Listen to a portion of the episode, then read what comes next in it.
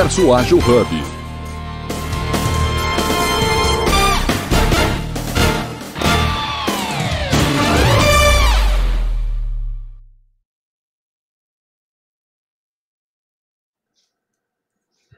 Maravilhoso dia! Sejam todos bem-vindos, bem-vindas, bem-vindes. E aí, olhando todos os públicos aqui do Jornada Ágil 731, seu encontro diário, matinal, online, ao vivo, colaborativo, gratuito, seguro, leve, multiplataformas com ela.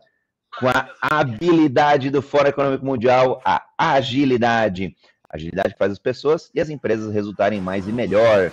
E hoje, dia 2 do 8 de 2023, eu, André Santos, tenho o privilégio de estar aqui no episódio 905 Gente, 905 dias fazendo este programa, uma honra, não somente eu, mas sim centenas de protagonistas ágeis que levam agilidade em todas as áreas. E toda quarta-feira a gente leva para onde? Leva para RH, com um agilidade no RH, RH ágil, human skills e outros tantos, agile people e outros tantos termos que a gente pode levar aqui para falar de um RH que gera mais valor, e eu tenho nada mais, nada menos que o privilégio, honra, orgulho de estar com um amigo, parceiro, querido irmão Tiago Matos. Tiagão, tudo ok por aí? Olá, bom dia a todos, tudo jóia por aqui. É uma honra estar de volta aqui das minhas quartas-feiras. É, embora esteja nesse círculo aqui, acaba que a agenda não permite aparecer com tanta frequência, mas sempre que possível eu gosto de estar aqui às manhãs de quarta para falar, para falar sobre é, agilidade no RH e design de, de, de pessoas para recursos humanos. Vamos junto. Show de bola! Vou fazer minha audiodescrição, prática inclusiva aqui é, do nosso encontro. Sou André Sanches, brasileiro com orgulho, homem cis, pele branca, olho castanho esverdeado, cabelo castanho claro e curto, e em pé também, usando muitas vezes gel. E eu tô aqui no, eu tô aqui na, na sala de, de, jantar aqui, e o fundo aqui, uma, uma parede mais amadeirada. Hoje eu quis mudar, que sair um pouquinho lá do escritório onde eu estava, e falo de São Paulo, aqui do Brooklyn, onde faz 14 graus. E você, Tiagão? Eu estou uh, na minha sala de estar aqui, eu gosto muito dela por conta do meu fundo aqui da parede amarela, então a parede amarela toda decorada com plantas do jeito que eu gosto. Eu sou um homem negro de 41 anos, careca, com uma barba é, é, pequena. É, estou vestindo hoje uma camiseta preta e uma jaqueta preta. Muito bom. Bora lá então. Episódio 905. Vamos falar sobre people design. Gente, que rolê é esse de people design? Colocar a área de pessoas, eu particularmente gosto de chamar de área de pessoas, mas também respeito quem chama de, de RH, quem chama, por exemplo, de departamento pessoal, cultura, gente de gestão, tanto faz o nome, mas vamos usar aqui didaticamente RH e ou área de pessoas. Como colocar essa área de pessoas como um designer de produtos? Tema quentíssimo, uma vez que a gente vê a sociedade 5.0, human centric, isso na teoria. Agora a gente precisa ver na prática, nas empresas, no mundo corporativo, nos empreendedores, colocando realmente é, o ser humano no centro. E, e para mim, eu sempre acreditei, acreditei, Tiagão, que a área de pessoas ela sempre foi estratégica e agora eu acredito que ela tenha que ser cada vez mais, embora em alguns lugares não seja, e tá tudo bem, é só um estágio de maturidade, né? É, é uma área estratégica por quê? Porque ela, em teoria, ela vai prover aí todos os produtos e serviços e N outras coisas que a gente vai discutir hoje para ter uma melhor experiência de quem? De quem constrói os resultados, que são as pessoas. Então, bora lá, Tiagão, pergunta agora que não quer calar. O que, que é people design? Boa, André, boa. Vamos, vamos aquecer com essa pergunta então, porque é, é, falar de people design é, é dá para a gente ficar algumas horas discutindo o assunto e pensando, porque não tem um, um conceito específico que cabe para todo mundo. Esse é um ponto vai muito da questão particular de cada organização, de cada tempo de maturidade de, de áreas de recursos humanos, como você mesmo citou aqui. Então, o, o design de, de, pessoas, né, falando em português agora, ele vai funcionar obviamente que tem um conceito macro de design, mas ele vai funcionar na prática de um jeito diferente para cada organização. Mas o ponto central aqui, quando a gente fala de, de people design, é entender que a área de recursos humanos está passando por uma evolução e essa evolução tende a olhar para as pessoas nas organizações como perfil de cliente. E aí, não como perfil de cliente da, da maneira que a gente olha de fato para mercado, para cliente consumidor, mas como eu posso entregar é, é, melhores produtos de recursos humanos para os meus trabalhadores, aqui pensando com a cabeça de executivo, para que eles performem melhor e me entreguem com mais agilidade os resultados, com mais eficiência, para que, no, que no fim das contas a gente tenha melhores resultados e todo mundo ganhe. Então, não é olhar para o colaborador, para melhorar a experiência do colaborador, para desenhar produtos para o colaborador com ele é, centrado nele, é, pura e simplesmente porque eu quero ser benevolente e entregar uma boa experiência. Está longe disso. A, a questão aqui é construir melhor, melhores caminhos para que eu tenha melhores performances, é, um ambiente de trabalho sim mais agradável, da maneira que eu consiga destravar a, desempenho dos, dos, dos meus colaboradores aqui dessa organização e eles possam de verdade trabalhar, entregar melhor e felizes com o contexto que eles estão vivendo. Muito por cima, quando a gente fala de people design, é trazer esse, esse pensamento para quem, para quem é, é, está à frente dos RHs hoje em dia. Como é que eu, como é que eu canalizo interesses de negócio versus necessidades das pessoas nas organizações e construo uma experiência da qual eu, as pessoas sintam prazer estar nessa organização e consigam estar livres para poder fazer melhores entregas e atingir melhores resultados.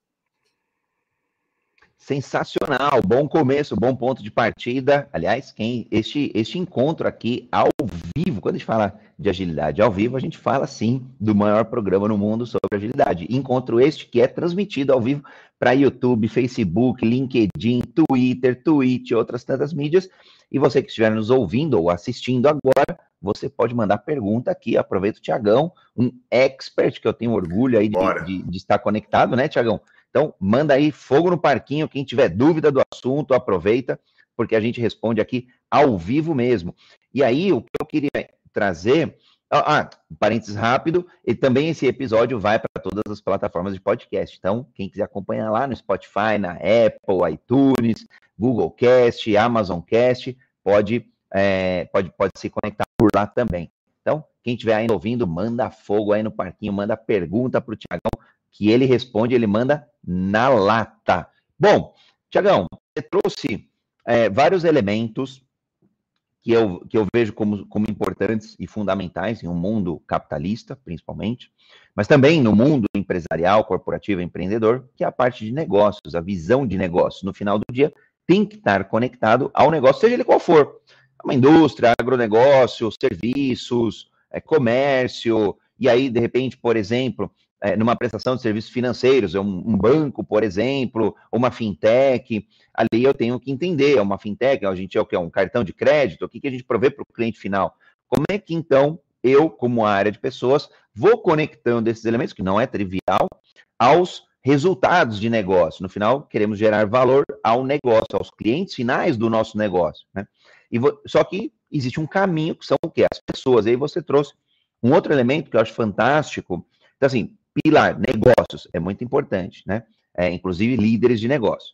Depois, líderes de pessoas, né? Tem, temos que cuidar das pessoas ali. E é legal que a gente começa a ver um monte de movimento, como, por exemplo, e aqui não é para fazer propaganda da indústria cervejeira, mas só para citar casos mais recentes mesmo, é, a Ambev, por exemplo, criou lá uma posição de CHO, Chief Happiness Officer, por exemplo. Heineken veio na sequência, acho que o anúncio saiu essa semana. Então, a gente começa a ver que as empresas, além de vários outros cargos de relacionados à diversidade, de, à inclusão e outros elementos, a gente começa a ver que as empresas estão ali é, buscando, criando papéis para justamente dar é, maior energia, né? Eu brinco, para energizar. Legal. Então, segura essa aqui, cuidar de pessoas. Quando eu olho historicamente os movimentos do mundo, aí lá atrás era projeto, aí a gente aprendeu a fazer projeto, precisamos de gestão de projeto, aí cria uma área de projeto. Aí depois precisamos ser ágeis. Aí cria um monte de papel ágil, cria uma área de agilidade, pronto. Agora a gente está na, na, moda de produto, né? Moda ali entre aspas. Então, precisamos entender de produto, cria um monte de papel de produto, um monte de cargo de produto, cria até o CPO, Chief Product Officer, por aí vai. Ou seja, precisamos entender de produto. Então, a onda agora é entender de produto e colocando, então, esse pilar agora, produto. Me corrija se eu estiver errado. É como se a gente, então, quisesse, então, os, os três pilares que eu comentei. Produto, eu quero produtizar os melhores serviços às pessoas para que entregue melhores resultados de negócio. É isso que eu entendi? Ou, entendi, ou eu viajei é muito e a gente Não. pode. E, e aqui liberdade total para a gente revisitar tudo, todos os conceitos. Não, não, é exatamente isso. E aí, André, você tocou em, pontos bem interessantes aqui que eu quero ressaltar quando a gente fala de recursos humanos. Né? Recursos humanos no Brasil, é, desde que eu comecei minha carreira alguns anos atrás, sempre foi muito taxado como uma área é, é, com pouca ou, ou não, não vou dizer com pouca, mas com menor relevância comparada a outras áreas dentro da organização, como marketing, por exemplo, que está muito conectada com business normalmente, operações, etc. E, e, isso também aconteceu muito por culpa do, do pensamento de quem iria trabalhar com recursos humanos, principalmente as áreas que serão mais voltadas para a criação de produtos, como avaliação de desempenho, treinamento, até saúde e bem-estar, né? Que era aquele olhar muito é, focado em cuidar da pessoa. E veja bem, é, é, é o que eu estou dizendo agora. É, posso ganhar alguns haters, inclusive, aqui com o que eu vou dizer agora. Porque o RH, ele sempre foi e sempre será uma área para cuidar de pessoas. Mas há, há de se lembrar que o RH ele tem que trabalhar também para evolução e para gerar bons resultados de negócio. E isso inclui saber desenhar boas estruturas organizacionais, estruturas de gente, que é um outro métier aqui, que é um outro negócio de design, que é o design organizacional, que também tem ganhado muita força quando a gente fala de, de recursos humanos, que é pensar toda a estrutura de quantidade de pessoas ali, de headcount, de, de estruturas de, de é, é, cargos e, e, e, remuneração, etc., que aí é outra história, e, e, o outro lado do RH, que é o lado de criação dos produtos. E aí, é, isso sempre foi muito pensado, que aqui é onde eu, onde eu vivi mais, nesse lado de cá, muito pensado em contextos de, de necessidades do negócio, sim, né? Que os produtos normalmente eram criados ali muito no direcionamento do executivo sobre o objetivo do que eu quero com aquele produto de RH em relação às pessoas, mas pouco pensado nas necessidades das pessoas. Olha que, que, que paradoxo, né? Porque, de um lado, o RH era muito pensado ali em construir coisas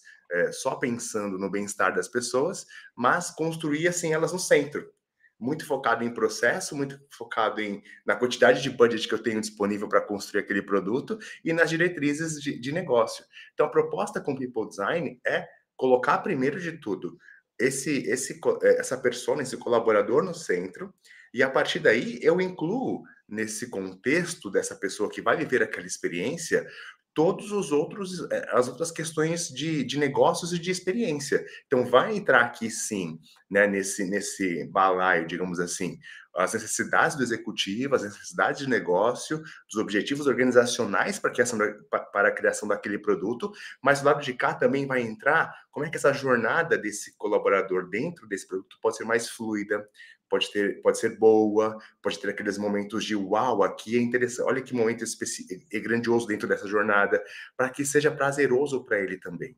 Isso que eu estou falando aqui, tem é, no, o mercado está chamando de modelagem de experiência, é que é quando eu avalio o, os dois lados, não, não envieso para um lado nem para o outro, mas entrego produtos que atendam às necessidades dos dois, de ambos, tanto dos colaboradores quanto das organizações, para gerar um equilíbrio aí nessa entrega de produto. E aí a conexão com negócios é latente, porque eu, quando eu parto deste princípio, eu já defino de partida, de largada, quais são os indicadores de negócio que a gente vai medir depois para entender se, se, qual é a relevância e se o impacto foi positivo ou não que também sempre foi um erro comum das pessoas de RH, e aí eu me coloco nesse balaio também, nesse grupo de pessoas também, de, de só receber a diretriz. Vou, vou me incluir, Tiagão. Eu também, de RH, enquanto, enquanto chapéu de RH ali, eu me incluo nessa. Pois é. Então a gente recebia diretrizes, criava o produto, às vezes não sabia, não tinha muita clareza. Aí eu estou falando da minha experiência lá no meu começo de carreira, não tinha muita clareza de como a gente ia medir isso lá no final e, e seguia o jogo, muito porque era como a organização estava dizendo que tinha que ser feito. Então, a, o, e aí é, é uma coisa é, que parece complexo, mas não é. Simplesmente quando você recebe a demanda para a criação de um produto, de um serviço de, de RH ou de qualquer outro que seja, essa demanda vem por algum motivo. É alguma questão que precisa ser olhada, tratada, medida. Ela já pode ter um indicador que não está legal, ou que tem que ser melhorado, ou um indicador que tem, tem que ser criado. Partindo desse princípio, você consegue amarrar direito a sua, a, as questões de medição e conexão com o negócio, para que você tenha sempre relevância no, no, no momento em que tem que medir e dizer o que, que entregou para o business aquele produto de RH. Muito bom, Tiagão. E aqui, olha só, né? Cada encontro que a gente tem aqui no Jornada Ágil é, é, uma explosão de inteligência intelectual. E eu, eu já ia costurar um montão de item aqui, já fui tomando nota. Quando, quando o Tiago já trouxe indicadores, então a gente já pode falar de OKRs, por exemplo, Objective and Key Results, KPIs, Key Performance Indicators, indicadores chaves. São elementos que trazem agilidade aonde, André? agilidade no alinhamento estratégico. Então, está todo mundo olhando para o mesmo lado, com o mesmo foco, por exemplo. Então, aqui daria para a gente abrir um montão, então eu tenho que até tomar cuidado para não abrir um montão de frente. Agora, o, o que foi legal que você trouxe, a gente começa a olhar, por exemplo, agilidade para inovar. Tem um monte de, de, ferramentas hoje em dia, tem um monte de. Aliás, quando a gente do Universo Aqui Ágil vai discutindo aqui nos bastidores, já passam de mais de seis centenas de métodos e práticas catalogados. Olha só o tamanho, a imensidão. E aí, quando a gente olha, por exemplo, na agilidade na inovação, agilidade em melhoria de produtos, serviços, muito vem o que? O design. Justamente com, e aí, falando, citando né, algumas metodologias, a gente começa a olhar o, o design sprint, design thinking, double diamond, outras tantas metodologias, por exemplo, elas usam o design né, como base, como fundamento. Exato. Então, eu achei bem legal, Tiagão, você trouxe o olhar do design, né? Claro que não é nenhum encontro técnico e acadêmico, mas no fundo, no fundo, a gente está trazendo elementos do design. Ah, mas design nem é tão importante. Tá bom, então por que, que a Apple é hoje uma das empresas mais valiosas do mundo? Porque ela usa, usa, usa lá atrás, usou e usa o design em todos os lugares, não é só nos produtos e nos serviços. Né? É, eu vou brincar. É quase que a Apple usa, é um grande case de sucesso, ela usa o design é, quase que espiritualmente falando, né? Para missão, visão, valor, para tudo. Então, você parte do design, aí você pega a área de pessoas, o RH, e aí você tem uma intersecção entre eles. Intersecção traz o, o, o people design. E aí sim, olhando o quê? O, olhando uma. resolvendo problemas reais, trazendo melhorias reais através, principalmente, não é o único caminho, claro, da experiência. E é bem bacana que você trouxe, Tiago, me lembrou, em uma das, um, um dos mentores para mim, é, de palestras, ele sempre falava assim, é, o, a hora, o momento de impacto, por exemplo, das empresas, é, é, a hora que ela tem aquele contato, sabe? Aquele contato com o cliente. Ele chamava de momento do beijo, né? É, por quê? É o momento da experiência. É o momento ali que uma atendente, um atendente num avião, está entregando uma alimentação. É o ponto de contato. Aí ele chamava de momento do beijo, onde você pode ter aquele momento uau, aquela experiência uau. E aí, quando a gente olha é, um, um, cartão de crédito, por exemplo, a entrega de um cartão de crédito na residência de um cliente, por exemplo, o cartão físico, é aquele touch point, aquele uau, aquele momento. Quando você, um aplicativo, por exemplo, então de repente, eu estou citando um exemplo de banco, eu pego aqui no meu celular, pronto, é, abrir a minha conta. Uau! É o momento do beijo, né? Então, o RH agora olha como experiência dessa jornada de, do, do, employee, do, do employee experience esses momentos uaus. Que aí eu vou Sim. brincar. Pode passar desde. Estou chutando já, e você fala, se já puder contar alguns cases, depois a gente vai olhar um pouco do histórico, como é que surgiu esse trem aí. É, Legal. Pode passar desde é, serviços que eu recebo, chegou o meu ticket, chegou. Eu, eu, eu é, chegou meu elite, uma prestação transparente, é, uau, ganhei um treinamento da companhia, méritos, promoções, esses momentos onde eu me sinto mais valorizado, eu falo, são momentos do beijo, né? E é, quando eu entendo o negócio e também estou gerando valores para os demais colaboradores e clientes finais. Como que funciona essa, é, é, o, o, People Design sob a ótica da experiência? Como que a gente melhora? Que tipo de experiência tem? Cases reais aí que você já tem visto? O que, que a galera tem feito de momentos uau, para prover esses momentos do beijo, esses momentos uau? Boa, maravilha. Bom, é, a, o, o, a, você citou aí vários, vários métodos e ferramentas que podem ser utilizadas para construção, né, de, ou para suportar o design na construção de produtos e serviços de qualquer contexto, tá? A gente está falando de RH aqui, mas para qualquer, qualquer contexto.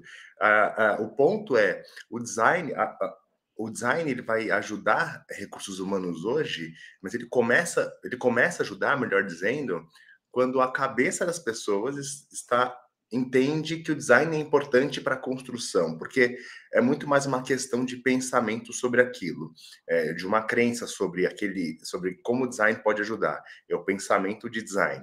É, depois disso, escolher, tendo clareza que, ah, bom, eu entendo que esse negócio vai funcionar, vai me ajudar aqui como executivo de recursos humanos a encaixar melhor o que eu crio, alinhar melhor o que eu desenvolvo aqui de produto ao que os executivos aqui querem, ao que os stakeholders todos querem, mas também vai entregar uma boa experiência para o colaborador e aí vai me ajudar a me destacar também como marca empregadora e vai me ajudar a concorrer melhor com outras empresas do mercado para captar talentos.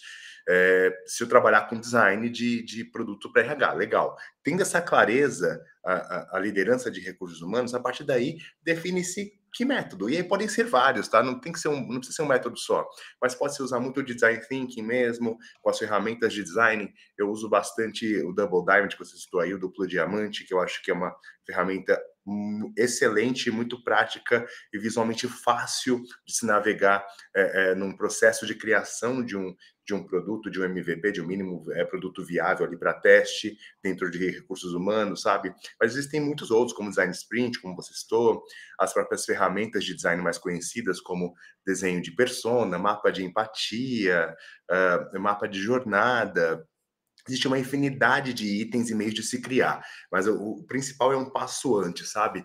Eu percebo muito, falando já de, de experiência de, que eu uso de colegas de RH, eu sinto muitas pessoas ansiosas em meter a mão na massa para aprender sobre design, no entanto, o pensamento ainda é um pensamento processual, é um pensamento enviesado. Linear, às vezes, né? Exato. Rígido. E aí o que acontece? O, o, é o erro mais comum que eu vejo nas pessoas tentando usar design com pensamento processual dentro do GRH. Uh, a, a, a, execução acaba sendo. Eh, eu acabo, eu acabo mapeando uma jornada, eu acabo, na verdade, fazendo um, um design de processo, melhor dizendo, ao invés de um design de, de jornada, um mapeamento de jornada. Então, uh, há um viés total para o processo. E isso é muito difícil de ser percebido. Eu, eu, pelas minhas experiências, eu percebo que as pessoas acham que estão é, é, desenhando jornada com um colaborador no centro, mas quando você olha mesmo, elas estão desenhando o processo, olhando só os pontos de processo. Então, é por isso que é importante esse passo antes, sabe? Ter essa clareza do, do, do design aplicado a RH, porque, veja, design não é nada de novo. Quando a gente fala de design, design existe aí há muitos e muitos e muitos anos. Então, e aplicado a um monte de Décadas, que... eu diria. Décadas, exatamente. É, e, e, aí o design é, é aplicado a uma porrada de coisas, inclusive é, é, é, o design universal, que é aplicado até para as questões arquitetônicas, para atender as pessoas, as pessoas PCDs, por exemplo. Então, existe uma infinidade de aplicabilidades. O ponto é que, para recursos humanos, isso vem nos últimos anos sendo algo que foi pensada para se utilizar. E aí, para RH, acaba sendo novo. Inclusive, eu vi um movimento, abrindo um parênteses aqui rapidamente, de muita gente de outras áreas, como, por exemplo, marketing, fazendo, é, migrando de carreira para RH, muito por estar acostumado já com esse olhar de, de. A minha, por exemplo, a minha antiga gerente de, de RH, de experiência do colaborador na Claro, onde eu trabalhei, ela veio de uma área de marketing para assumir a cadeira de head de, de, experiência do colaborador na Clara. Então, é um, é um olhar que essas pessoas trazem, já com um olhar de, de, de, de cliente no centro, para fortalecer a área de recursos humanos quando, quando tem que trazer este pensamento crítico. E aí, a partir daí, você pensa, em, você pensa em processo, você pensa, na verdade, em ferramenta. Você vai, eu testei uma porrada para entender qual que, é a, que mais facilitaria a minha vida lá e, e, seria mais fácil nas empresas que eu passei. E foi muito assim nas empresas que eu ouvi, de colegas que eu, que eu bati papo sobre o contexto, sabe? E aí, assim, o caminho que eu vejo é não, não, não se prenda a um único método ou alguma uma única ferramenta. Experimente muitas e monte seu portfólio. No final das, das contas, eu tinha um portfólio de produtos e de métodos que era o nosso, nosso toolkit, a nossa caixa de ferramentas de RH, e a gente ensinava ali as outras áreas, as áreas de negócio, de RH, as áreas de produto de RH, a utilizá-los, facilitava sessões de, de, de cocriação, sessões de, de brainstorming com essas ferramentas, para que eles se empoderassem da criação. A partir daí, eles tinham, iam ganhando autonomia para quando fossem recriar seus produtos, já criassem com mindset de design, sabe? Esse foi um dos caminhos de mais sucesso que eu percebi, tanto na, na, nas empresas que eu passei, quanto nas que eu ouvi dos colegas aqui na criação de produtos de RH. E, e olha que legal, enquanto você estava falando, eu falei, deixa eu consultar aqui rapidinho. A gente fala assim, ah, existe alguns anos atrás, né? Uma percepção. Aí eu, não, acho que já algumas, algumas décadas, né? Eu falaria ali 30 anos e tal. Rapidamente, origem do design. Nasceu há mais de três séculos. então, Olha só, tá vendo? já, eh, pelos princípios, né? Claro que depois foi ganhando maturidade, claro que depois foi ganhando ali conhecimento. Vamos botar fogo aqui no aqui acho que é fogo mesmo, assim, eu super respeito, adoro, adoro mesmo de paixão, dou aulas de RH ágil, é, tenho um monte de amigos e amigas na área do RH, na área de pessoas, e para mim, de verdade, é a área central de qualquer companhia, de qualquer companhia. Antes, antes até do marketing, antes até da tecnologia e da operação brincando, a gente constrói um bom, uma boa área de pessoas, um bom núcleo, e as pessoas constroem todo o restante da companhia. Mas vamos brincar então, é, vamos provocar um pouco, Tiagão. Eu acho que nada melhor do que fazer um RH orientado a serviços, né? O, o People Design, é, com quem não é do RH.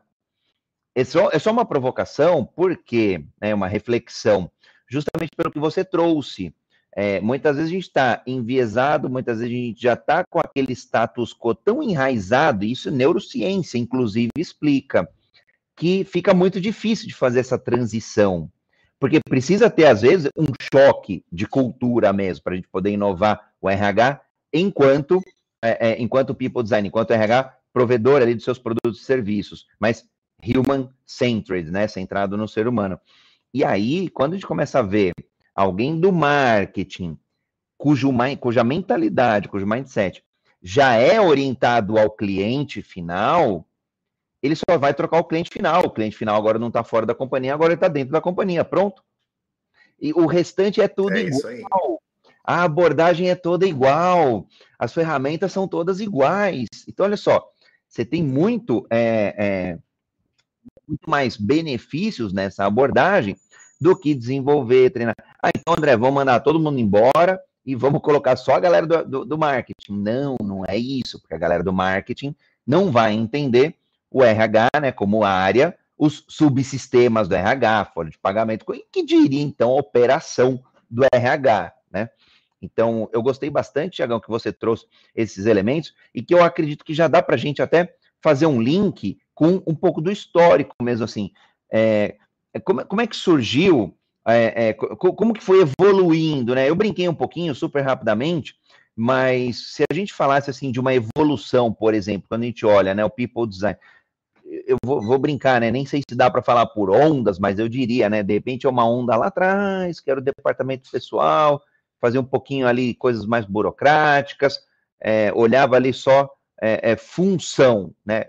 Qual é a minha função? É pagar, folha de pagamento. Qual que é a minha função? É benefício. Eu dou benefício para a galera aí. É ticket, vale refeição, alimentação, por aí vai. Função, relação trabalhista, por aí vai.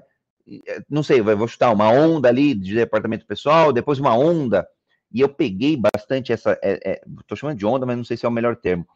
É, de, de, chamar mais recursos humanos. Então, você já tinha assim, business partner, é, de, é, DHO, que aí depois você explica também para quem, quem não conhece o que, que é o, o, o DHO, é, já olhava estruturas organizacionais, já olhava modelos de remuneração, que era lá, sei lá, 100 anos atrás, paga o salário e pronto, acabou, né? Agora eu já estou falando de modelos de remuneração, vários modelos, várias formas, né? Inclusive até no ambiente de startups, hoje ainda tem formas mais novas ainda, né? A gente fala de equities e tal. Depois, um, um, um, uma área de pessoas que é, é, é, um pouco mais gestora do que do capital humano mesmo, né? É, é, de capital humano. Então, eu engajo, eu olho o clima, pesquisa de clima, é, planejo. Olhando aí 80% das empresas brasileiras serem é, é, familiares, eu olho muito bem a questão de sucessão, ah, mas e, e, nas empresas que não são familiares não olho? Olho também, por óbvio, você pega uma empresa listada em bolsa, é, fundamental ter um bom, uma boa governança e um bom plano sucessório. Eu olho competência, gestão de performance e tal. E agora, people design, vou chutar aqui a onda, é, que pode ser o RH 5.0, né, incluindo ele no RH 5.0, é, olhando então experiência, então gestão da experiência, cultura, multidisciplinaridade, pluralidade, diversidade, conectando negócios e pessoas, juntando, né? Então parece que lá atrás eu olhava só negócio, depois eu virava meu parceiro. Exato. Como que isso aí foi evoluindo? Assim, conta pra gente, Tiagão.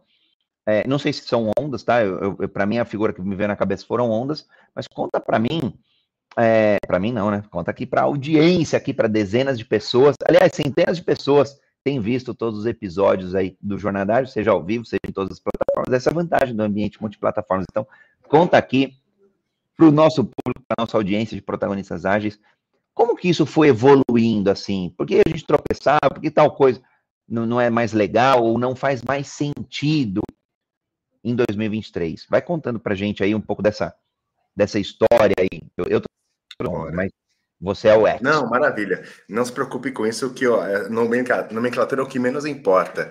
Mas assim, de fato, é, como toda, como todas as áreas de dentro de uma organização, o RH também passou por processos evolutivos, né? É, talvez é, em, de uma maneira é, menos acelerada do que outras áreas, talvez por estar menos ou, ou a, haver uma visão de que RH estava pouco conectado ou menos conectado com os negócios, mas passou por um processo evolutivo. E aí, desde os dos primórdios até hoje, a área de operações de RH, que cuida de fato de folha de pagamento, que cuida de, de, de estrutura organizacional, pensando em estrutura de headcount, estrutura eh, de pessoas, é importante e continua sendo muito importante. Tanto é que nos momentos de, de crise, é, essa é uma área que é difícil perder gente, tá? Então, área de remuneração e de operações de RH, em, em momentos de crise, onde lá, aos famosos layoffs, como estão dizendo recentemente aí, é, é, área de essas áreas é difícil perder gente. E ela também é importante nas áreas, no, momento de expansão das organizações, porque ela também quem prevê é, é, orçamento, que prevê quantidade de headcount, que cuida desse da, do dinheiro de recursos humanos na organização, que não é pouco, tá? Mas, de fato, outras necessidades voltadas para as pessoas passaram a surgir no, no, no decorrer dos anos, e aí foi se criando a necessidade de ter outras pessoas ali, especialistas em outro tipo de produto de RH.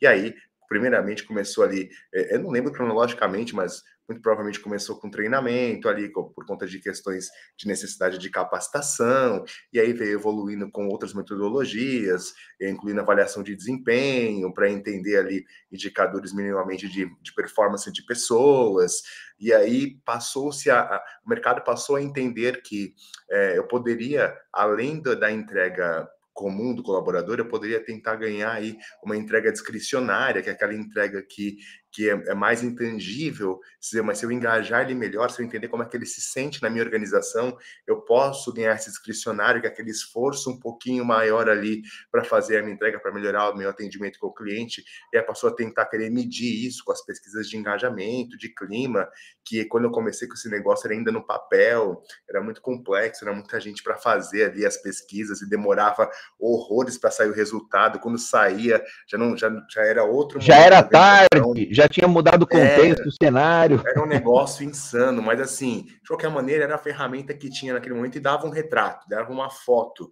de como as pessoas estavam se sentindo para a organização começar a trabalhar e pensar ali encaixar. Já até podemos dizer que, já, mesmo que não com esse mindset, mas já encaixar ali é, boas experiências para os colaboradores nas organizações.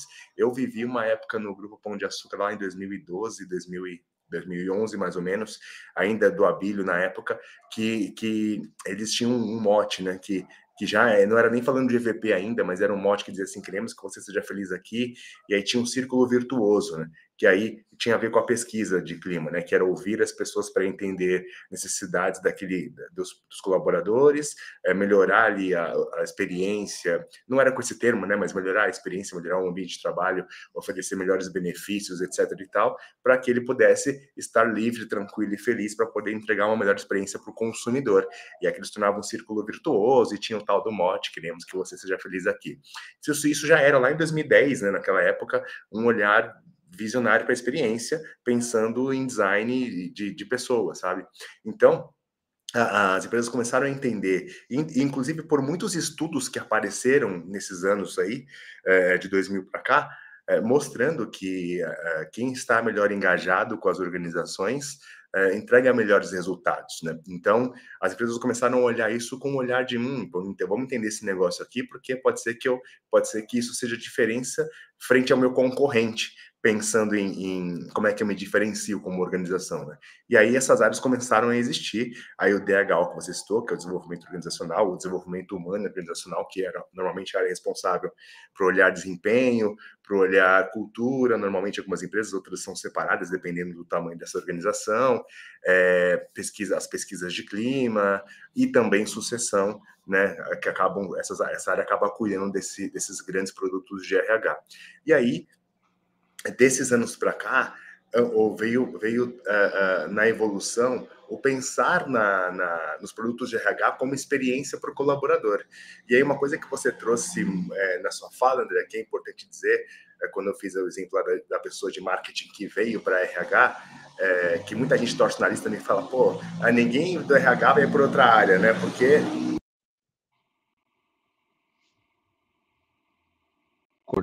Fechei. Eu fechei o microfone aqui porque passou ah, boa. na rua e ia trabalhar nessa transmissão. Mas vamos lá. É, coisas de quem está transmitindo de casa, né? Mas vamos lá. É, trouxe aí as pessoas, algumas pessoas torcem o nariz e falam, pô, mas ninguém do RH vai para outra área, porque outra área vem, vem para o RH?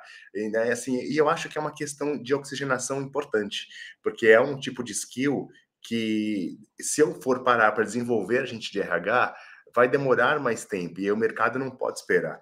Então, eu oxigenando, trazendo gente que já tem esse mindset e, na paralela, também capacitando o time que está lá em RH, nesses princípios de design, em ferramenta, em método e acompanhando no modelo de governança para que aquele, aquela pegada não, não, não pare né, de aprendizado, de aplicação, de método, de execução, é uma maneira de acelerar essa aprendizagem, né? de agilizar essa aprendizagem. E então é importante. E aí, cara, falando de agilidade, agilidade em si, com seus agilidade no, no contexto mais micro, né, do, com seus métodos, com suas ferramentas, com com seu modelo de governança, ajuda muito também a acelerar isso. Porque você estruturando minimamente usando o um modelo ágil, você consegue fazer entregas pequenas que já fazem a diferença na experiência do colaborador e já consegue causar relevância, né? Porque é, também era uma dor né, e, um, e, um, e um viés de RH construir grandes projetos, né, projetos mirabolantes, que demoravam seis meses, um ano para serem implantados. Eu já participei de alguns, implantação de grandes plataformas de gestão de pessoas que demoravam mais de um ano para serem implantadas. Então, assim, e aí só implantava se fosse o todo, não tinha como implantar por parte, então era um caos. E com a, a agilidade, com esse pensamento de design, ajuda a pensar em entregas menores que já melhoram a experiência, que já entregam resultados para a organização e para o colaborador, e aí a gente vai ganhando as coisas em escala, sabe? Esse é, esse é o grande, a grande diferença que eu, que eu vejo hoje em dia um RH, nos RHs pensando com o modelo de, de designer, sabe? Muito bom, Tiagão. Fazer o reset aqui do nosso encontro. Já demos aqui, aliás, já foi 40 minutos, tem só mais uns 15 minutinhos aí de nosso encontro. Estamos aqui no Jornada Ágil 731, seu encontro diário matinal com agilidade. Hoje, episódio 905, toda quarta-feira, Agile People, RH Ágil, Human Skills Manifesto, e hoje falando do RH como o designer de produto. Aliás, falando sobre People Design, o RH como designer de produtos, com Tiago, hoje nosso expert querido, Tiago Matos. Aliás, Tiago, acho que até no finalzinho aí do nosso episódio dá para dar spoilers do CONAR, Congresso de RH, que acontece, CONAR 2023, Vamos guardar aí um, um espaço aí, talvez uns cinco minutinhos, para a gente falar do Conar, que acontece na semana que vem, já entre os dias, se eu não me engano, 8 e 10. Mas depois, Exato. olha só, 49, hein? 50 Conar já, olha como a galera tem experiência e vai ser bem bacana. E o Tiagão vai estar tá lá em loco, representando aí diversas empresas, entidades, organizações, assim como o próprio Universo Ágil. A gente já falou do que é o People, o people Design, a gente já falou da importância do People Design hoje, a gente já, já fez a relação entre o design e a área de pessoas, a gente já falou sobre evolução. Aliás, aqui foi uma, um, aqui foi quase que um MBA compacto mesmo, de vários elementos que rodeiam aí essa área, né, de, que está muito centrada, obviamente, no ser humano, mas que está conectada, intimamente conectada aos negócios, aos indicadores de negócios, por óbvio, e à experiência. Experiência de quem? Do colaborador. E aí, trazendo, né, é, um, uma, uma das falas do, do Tiago, que eu gostei bastante, é a gente é, usar, experimentar. Óbvio que do ponto de vista de práticas e métodos ágeis, as bases elas trazem desenvolvimento mais iterativo, mais incremental e mais experiencial também. Ou seja, pode ter coisa que vai dar errada, porque a gente está experimentando uma nova forma, experimentando um novo sistema.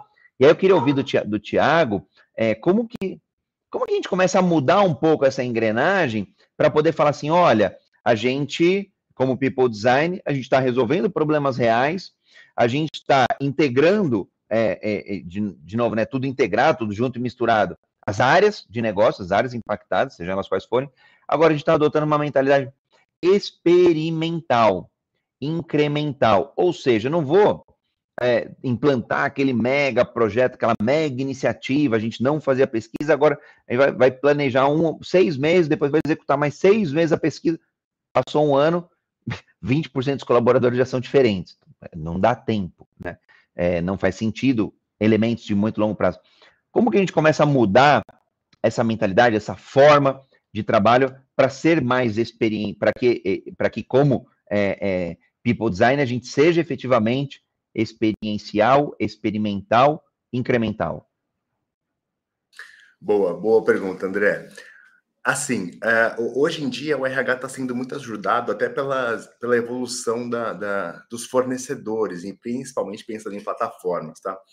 Obviamente que se você pegar os grandes players do, desse mercado, eles ainda estão, até por conta do, do tamanho das plataformas que eles já criaram, né, eles ainda têm muita dificuldade de pensar em, em experiência do usuário de uma maneira mais micro, mais personalizada mas as, as grandes startups, as HR techs que têm chegado aqui do Brasil e fora do Brasil, já têm um mindset de design. Então, muito provavelmente, elas vão te ajudar a entregar uma experiência, pensando em plataformas, tá? experiência com as plataformas de RH, muito mais focada na pessoa do que, uh, do que antigamente.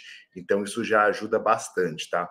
Agora, outro ponto que pode ajudar muito, cara, é assim, a gente pegar, uh, fazer as, as, as experimentações dentro de RH, é, antes mesmo de fazer a contratação de um fornecedor. E aí, pensando até nas questões de orçamento, que a RH acaba às vezes tendo restrição de orçamento, é, dependendo do contexto, dependendo do momento do negócio, até de alguma crise, é, testa as coisas de uma maneira que o mercado aí de, de, de, é, de devs chama de low code, né, que é com baixa codificação.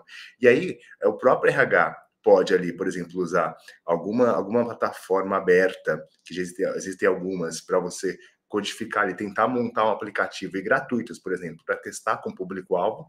Ou você pode fazer isso de verdade. Eu já sabe como eu já fiz, André? Eu já fiz teste de jornada de, de usuário em uma plataforma que a gente tentou criar na, numa organização com telas de PowerPoint. Sabe aqueles manuais que você fazia antigamente? Você já deve ter vivido isso, que você fazia, ia brincando tela, ia colocando clique aqui, clicava lá, colocava o hiperlink e ia para outra página. Eu já fiz teste de MVP assim. Isso é um low code. Então, eu, eu, eu já eu coloquei as páginas de, de navegação daquele daquele app que a gente queria desenvolver para fazer se fazia, se fazia, eh, para entender se faria sentido para o usuário aquela navegação naquele formato, com aquele objetivo, e não tinha orçamento para fazer isso por fora ou para já contratar um fornecedor. Então a gente fez com telas de PowerPoint e simulou a navegação, ele ia lá com o celular passando tela, clicando nos hiperlinks, levando hiperlinks que levava para outra página desse aplicativo, e aí no final fizemos o questionário lá para entender navegação, experiência do web, se estava fazendo sentido, se ele ajudou ele a concluir com mais fluidez. Então dá para fazer de maneira muito analógica. E depois dessa validação depois de ser validado, aí a gente segue para o desenvolvimento tecnológico mesmo, ou contratando um fornecedor, ou desenvolvendo dentro de casa, que tem muitas empresas que a própria área de TI acaba desenvolvendo lá com um time de dev de projeto, dependendo da complexidade de desenvolvimento daquele, daquela aplicação. Então, dá para se fazer experimentação, cara, de diversas maneiras. É, essa é uma barreira que precisa ser quebrada também, sabe? As pessoas pensam que para um MVP é algo tem, já tem que ser complexo e não precisa. Tem, obviamente, Pelo MVPs, contrário, né? né? Exato, pelo contrário. Tem já os MVPs que tem alguma complexidade ali mínima, até por conta do tamanho do negócio, às vezes, ou da ideia, mas a maioria deles tem que ser low code, tem que ser baixa codificação, ou às vezes nenhuma codificação ali, baixíssima complexidade, para não também não você não perder tempo, não perder dinheiro, porque quanto mais complexo é o seu MVP, você investiu energia e dinheiro ali para mais recurso aquele... financeiro, mais tempo. Exato. E aí depois se você tiver que pivotar, já perdeu dinheiro. Então, vai no básico, vai no mínimo, vai na tela de PowerPoint, se for o caso, se for para você testar a experiência de um, de um site, de um aplicativo, e segue a vida. E, e, quando você fala de MVP, eu estava fazendo uma mentoria, foi semana passada, inclusive, a gente estava falando justamente de protótipo, né? Como montar. Porque no final do dia a gente tem uma ideia, a gente quer colocar aquela ideia na rua o mais rápido possível, de modo mínimo, né? Minimamente viável, de modo que tenha alguma experiência que gere o que? O valor. Só que aí a maioria quer fazer o ótimo, então o MVP perfeito, bonitinho, a telinha, todas as funcionalidades. Isso custa dinheiro. Né? Isso é um investimento. E tá tudo bem, quem tem dinheiro vai trazer, vai com, trazer tecnologias e vai conseguir fazer mais rápido. O caso que, que tem muitas empresas, aqui eu estou falando de muitas pequenas empresas, às vezes até médias empresas, que não têm todos esses recursos. Caramba, que é a maioria do fazer... Brasil, né? Pequenas e médias que é a maioria do Brasil. Então eu vou ficar sem fazer? Não. E quando a gente fala de democratizar a agilidade é, a todas as pessoas e empresas, a gente está falando também do pequeno empresário, do, do, pequeno empreendedor, por exemplo. Então ele vai falar a área de pessoas lá, que talvez ele até chame de departamento pessoal, ele vai ficar sem, sem o people design? Não. Vai de PowerPoint. Ah, mas ficou feio. Não tem problema. MVP eu brinco. Vergonha mesmo de MVP. Sim se você não sentir vergonha, é porque você gastou muito tempo ou dinheiro. Tem que sentir vergonha. você falar isso. Tem que sentir vergonha mesmo. É, assim, é isso. Se, se, ah, esse é o meu MVP. Uau, que lindo! Aí você procura, ele é perfeito. Esquece. Perdeu tempo e dinheiro. Já deveria ter sido lançado há três meses atrás. Certamente pois você é. gastou aí mais três meses tornando isso aqui perfeito.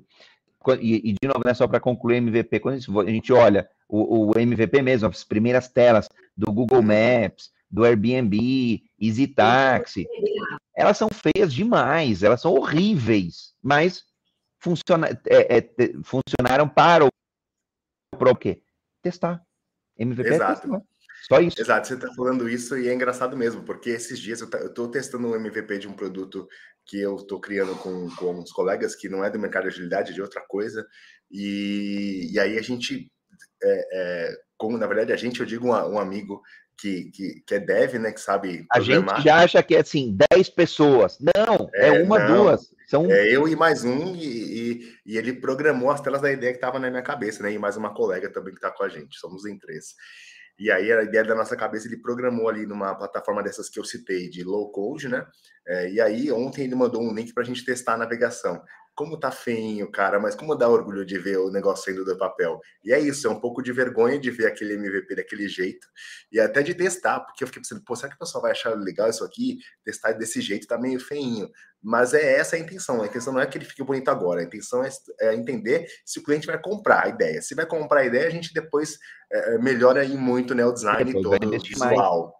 Mas o motivo agora é testar a ideia. Então é um pouco disso. Você falou, lembrei da, da, desse caso ontem. Muito legal, não, e tem que ser assim mesmo. Quando você fala aqui, já a gente citou já algumas, mas você olha assim, tem OutSystems, tem Bubble, tem um monte de plataforma low code, no code para testar a ideia. Ah, mas André, Exato. eu não queria isso. Aí você tem aí quando você olha de protótipos, e eu estou falando de protótipos de, é, de, de baixa, de alta é, fidelidade, ou seja, mais reais Aí você tem Figma, por exemplo, você tem um monte de, de soluções que você consegue desenvolver uma tela ali bonitinha, conectar algumas coisas e ter uma mínima experiência funcional. Ah, mas isso vai ser seguro, vai ter, é, vai bloquear ataque de hacker, essas coisas todas. Não, não é o momento.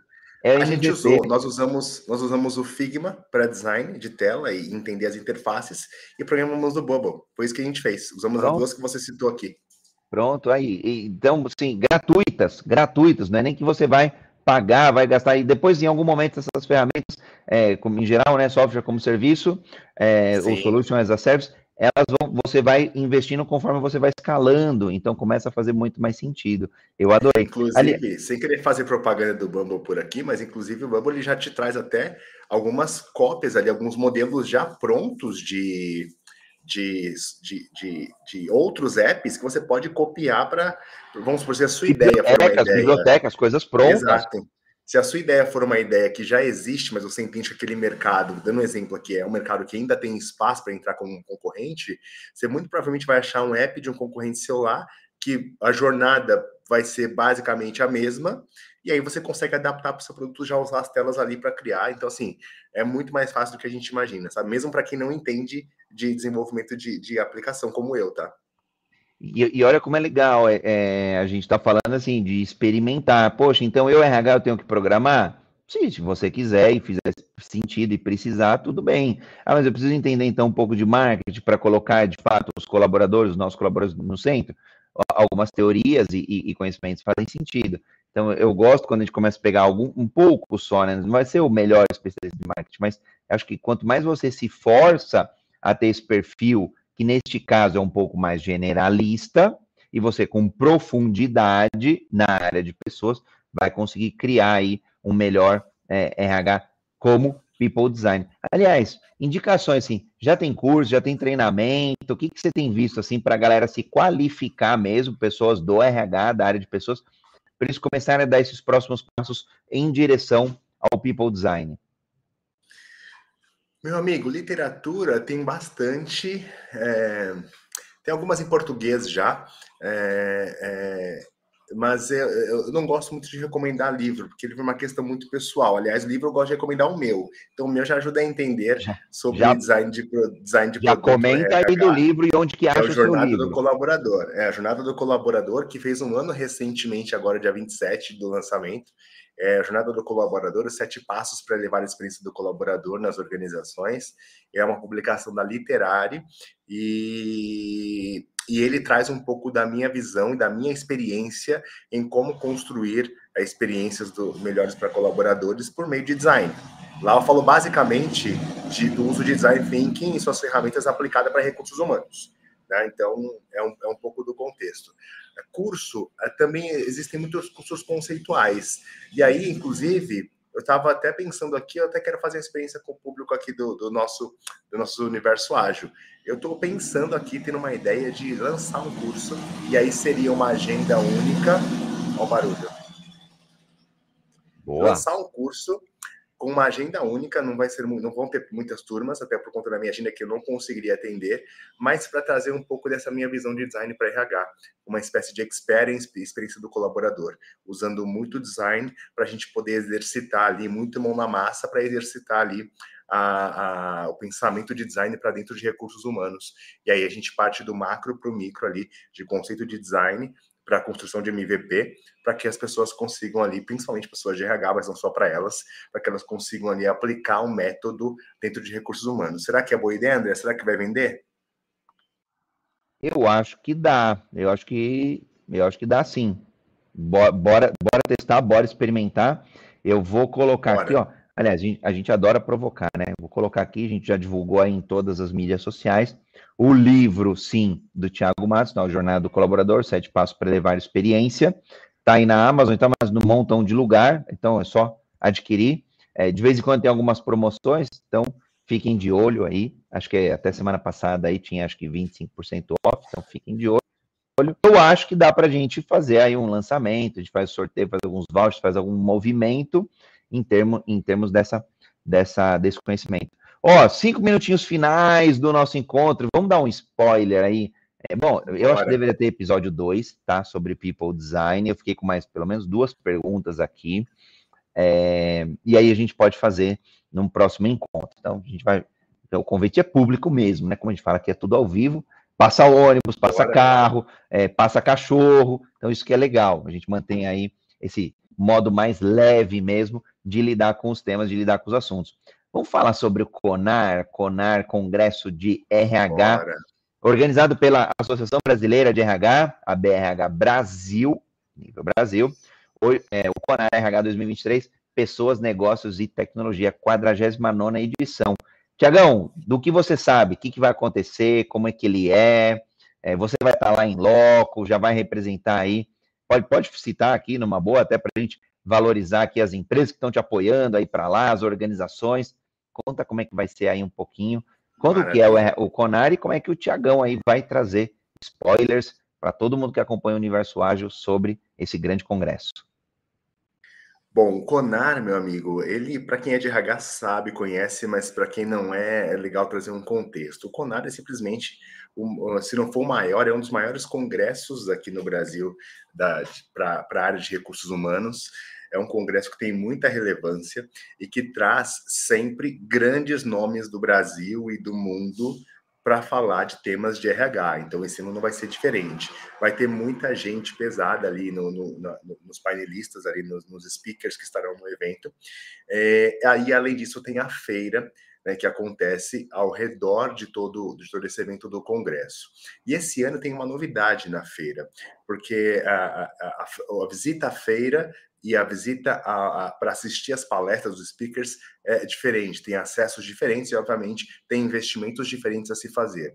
Mas esse ano, a BRH vai, vai é, construir, vai disponibilizar duas grandes arenas abertas dentro da feira, onde também acontecerão palestras e painéis com profissionais de RH de, de, de, de grande peso para discutir temas de recursos humanos. Então, você que está pensando ir para o Conari, mas não consegue investir para assistir as palestras dentro do, da, da, das, das salas, na feira já vai ter acesso a muito conteúdo só pelo acesso à feira.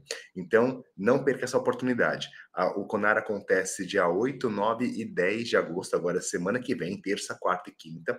E eu estarei lá com um parceiro que é a Eva, a Eva People, é uma startup de RH, é uma HR Tech, que eu já venho fazendo algumas parcerias aí é, em termos de conteúdo com o meu livro.